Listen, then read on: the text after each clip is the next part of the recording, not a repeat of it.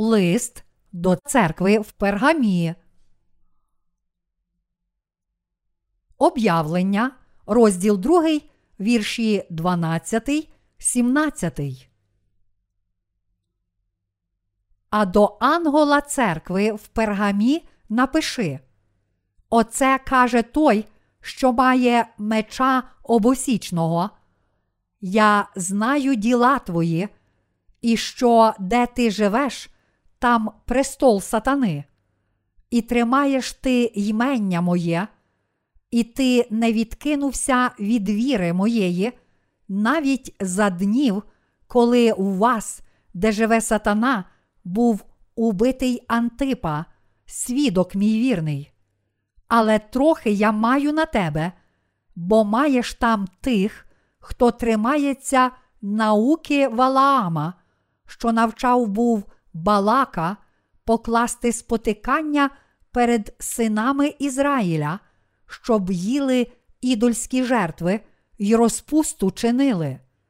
Так маєш і ти таких, що тримаються науки Николаїтської так само. Тож покайся, коли ж ні, то до тебе прийду незабаром і воюватиму з ними мечем своїх уст. Хто має вухо, хай чує, що дух промовляє церквам. Переможцеві дам їсти приховану манну і дам йому білого каменя, а на камені написане ймення нове, якого не знає ніхто, тільки той, хто приймає його. Тлумачення. Вірш дванадцятий. А до ангола церкви в Пергамі напиши: оце каже той, що має меча обосічного. Пергам був адміністративною столицею Малої Азії, чиї мешканці поклонялися багатьом язичницьким богам. Зокрема, це був центр поклоніння імператору. Слова «той, що має меча обосічного» означають, що Господь бореться з Божими ворогами. Вірш тринадцятий. Я знаю діла твої, і що де ти живеш, там престол сатани. І тримаєш ти ймення моє, і ти не відкинувся від віри моєї, навіть за днів, коли у вас, де живе сатана, був убитий Антипа, свідок мій вірний. Пергам, будучи твердинею поклоніння імператору, був також місцем, де замучено слугу Божого Антипа за відмову від поклоніння імператору та захист віри у Господа. Ще прийде час, коли людей примушуватимуть поклонитися Антихристу, але святі та слуги Божі захищатимуть свою віру до кінця, так само як і Антипа захищав віру своїм власним життям. Щоб мати таку сміливу віру, ми повинні виявляти її у справах, навіть якщо починаємо з маленьких кроків. Коли прийде час переслідування, святі та слуги Божі повинні особливо надіятися на Святого Духа. Вони повинні вірити в Бога і охоче з надією піти на муки, щоб віддати славу Богу та одержати від Нього нове небо та землю. Вірш чотирнадцятий. Але трохи я маю на тебе, бо маєш там тих, хто тримається науки Валаама, що навчав був Балака покласти спотикання перед синами Ізраїля, щоб їли ідольські жертви й розпусту чинили. Бог докоряє церкві в Пергамі, тому що деякі з її членів підтримали доктрину Валаама. Валаам був неправдивим пророком, котрий запровадив іудеїв далеко від Бога і змусив їх поклонятися ідолам, спокушаючи їх до взаємин із язичницькими жрицями, котрі поклонялися ідолам. Господь докоряє тим, чия віра відкинула Бога. Людські серця відкинули Його і натомість поклонилися ідолам. А гріх поклоніння ідолам – найважчий гріх перед Богом. Вірш п'ятнадцятий. Так маєш і ти таких, що тримаються науки Николаїтської так само.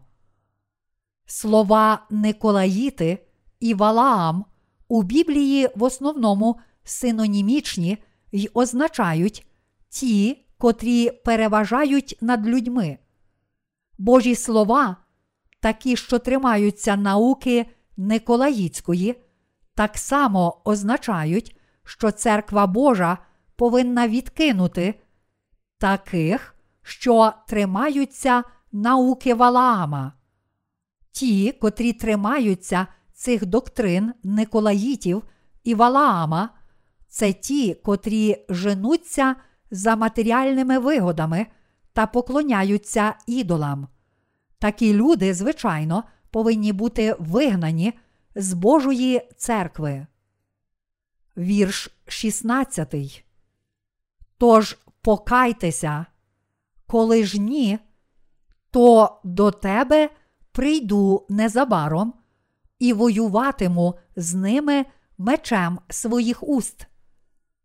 Бог сказав церкві в Пергамі припинити поклонятися неправдивим богам та гнатися за мирськими вигодами, навернутися до правдивої віри, попереджаючи їх, що якщо вони не покаються, він боротиметься проти них мечем свого слова. Іншими словами, це строга і сувора критика, в якій Бог попередив, що він покарає тих, котрі не покаються у вірі в доктрину Валаама, навіть якщо вони є віруючими. Ті, котрі почують це Боже попередження і навернуться до нього, житимуть як фізично, так і духовно. Але ті, котрі не навернуться, будуть винні у власній фізичній і духовній смерті. Щоб бути благословенними на цій землі, та потім святі й Божі слуги повинні чути Слово Боже і йти за Господом у вірі. Вірш сімнадцятий. Хто має вухо, хай чує, що Дух промовляє церквам. Переможцеві дам їсти приховану манну і дам йому білого каменя, а на камені написане ймення нове, якого не знає ніхто, тільки той, хто приймає його. Істинні святі з радістю підуть на муки. Бог каже нам, що тим, котрі мучитимуться у Його ім'я, Він дасть небо і запише їх імена в своєму царстві. Щоб жити фізично і духовно, ми повинні прислухатися до того, що Святий Дух сказав до Божої церкви.